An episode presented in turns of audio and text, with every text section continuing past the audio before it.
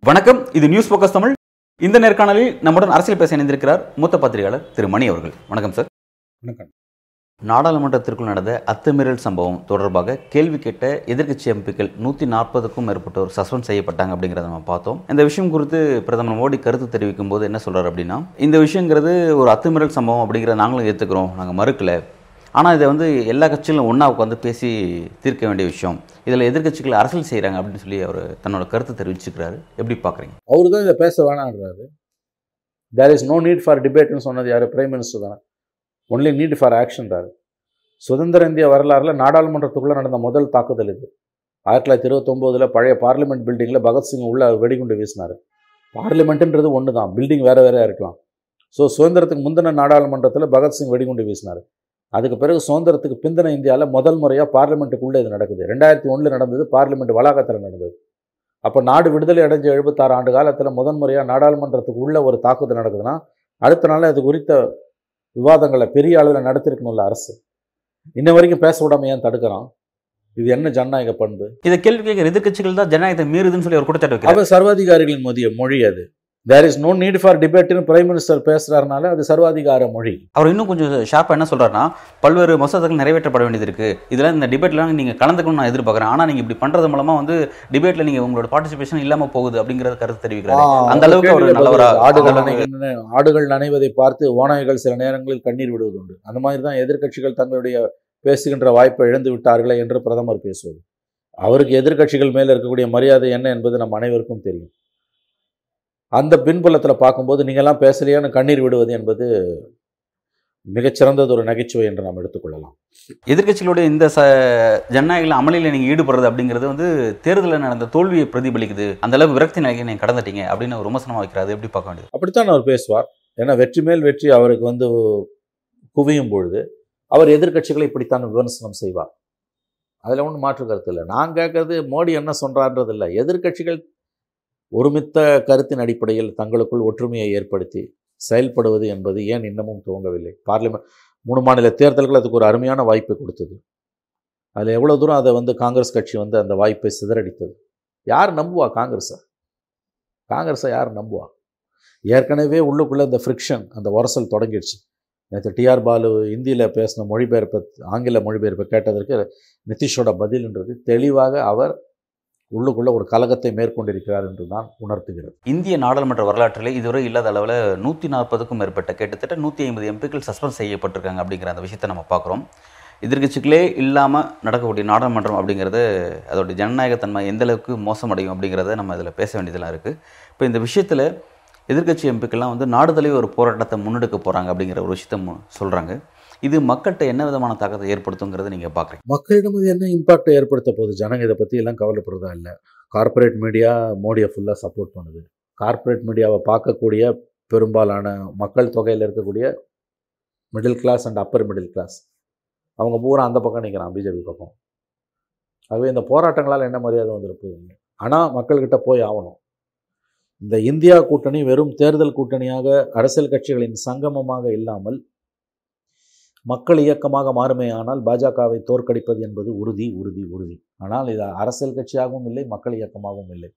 ஒவ்வொரு தலைவரின் ஈகோவும் அடுத்தடுத்த படிமநிலைகளை நோக்கி இந்தியா கூட்டணி முன்னேறுவதை தடுத்து கொண்டிருக்கிறது. நீ கேட்கலாம் ஒரு மாதம் தானே ஆகுது ஆரம்பிச்சேன் நல்லது மற்ற மூணு மாநிலங்களில் ஜெயித்த இந்த தோல்விக்கு யார் பொறுப்பு?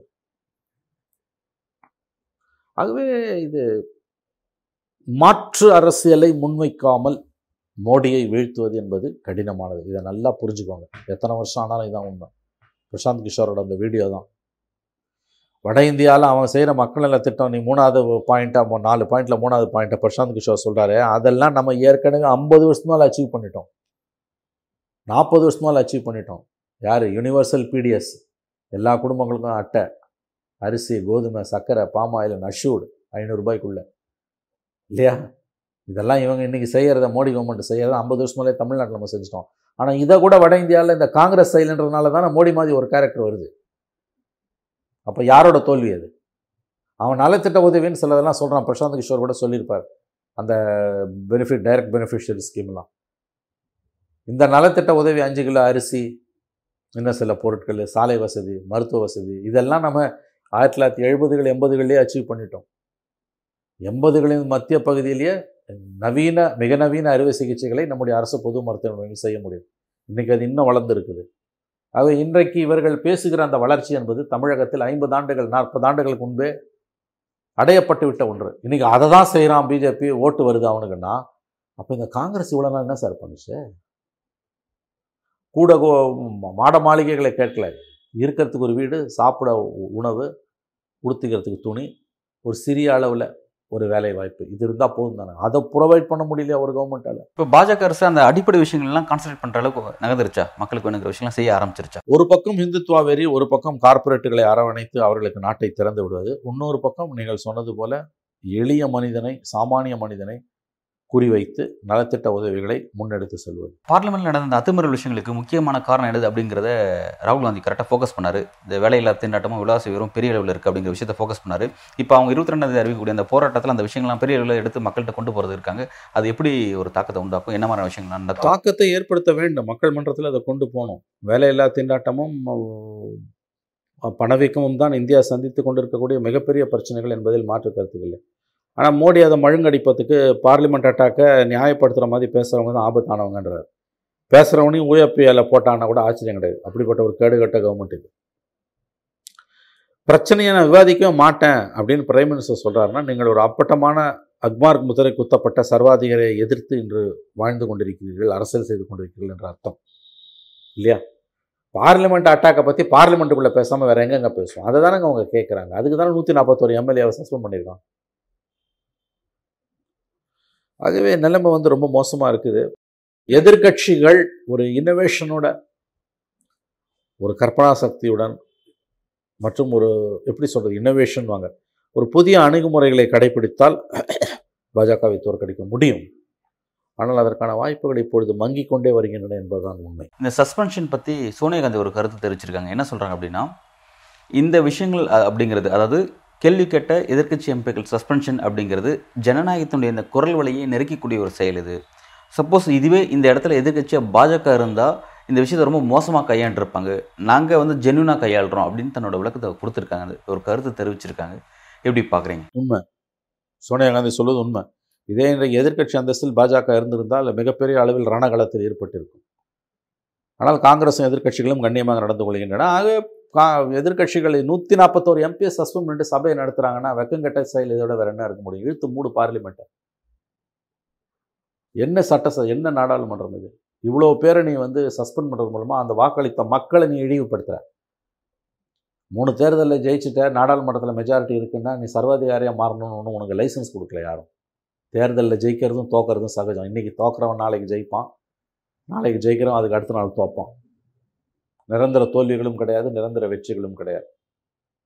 ஏதோ தாங்கள் மட்டும்தான் வெற்றி பெறுவதற்காகவே பிறந்தவர்கள். இன்னும் ஆயிரம் ஆண்டுகள் நாங்கள் இந்தியாவை ஆளப்போகிறோம் என்கின்ற ஆணவத்தில் அழிச்சாட்டியத்தில் கொழுப்பில் அகம்பாவத்தில் அகங்காரத்தில் பாஜக ஆடிக்கொண்டிருக்கிறது. அதனுடைய விளைவு தான் நூற்றி நாற்பத்தோரு எம்பியை சஸ்பெண்ட் பண்ணுது நாடா சுடுகாடா இது.